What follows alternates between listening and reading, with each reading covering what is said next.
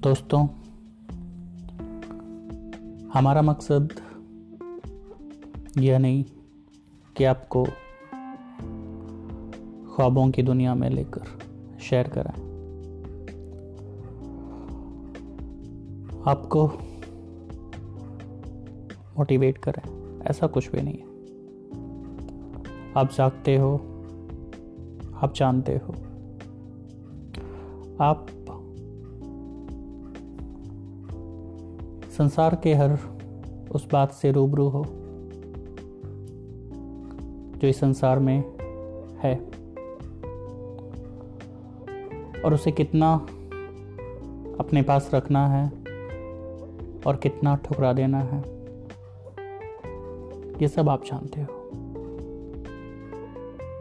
बस मेरा मकसद केवल इतना है कि आपको दुनिया की जो हकीकत है, उसे आप तक लाने की।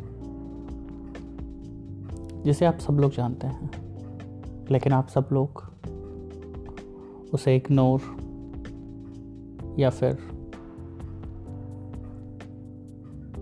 छोड़ देते हैं। आइए। इसी शहर में आज हम बात करते हैं एक पॉलिश वाले की।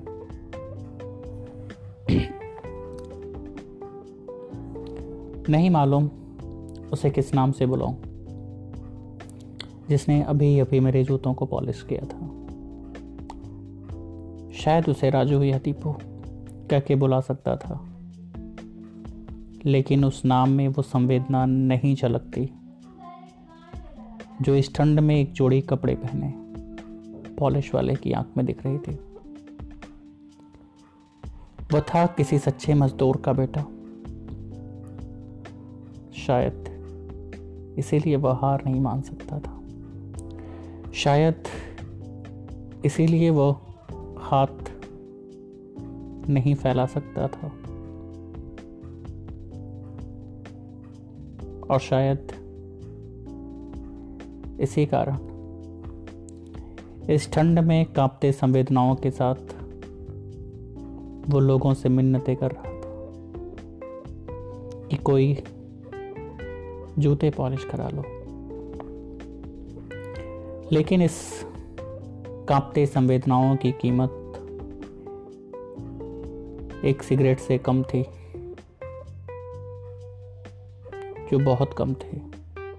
इसीलिए बार बार उसे अपने संवेदनाओं के साथ जलील होना पड़ रहा था। और एक भिखारी की तरह बार बार उन्हें मिन्नतें करनी पड़ रही थी। कि अरे कोई तो जूते पालिश करा लो, कोई तो जूते पालिश करा लो।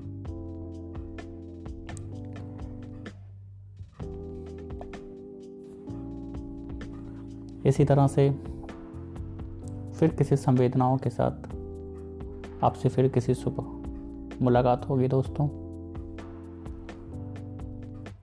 धन्यवाद। फिर मिलते हैं।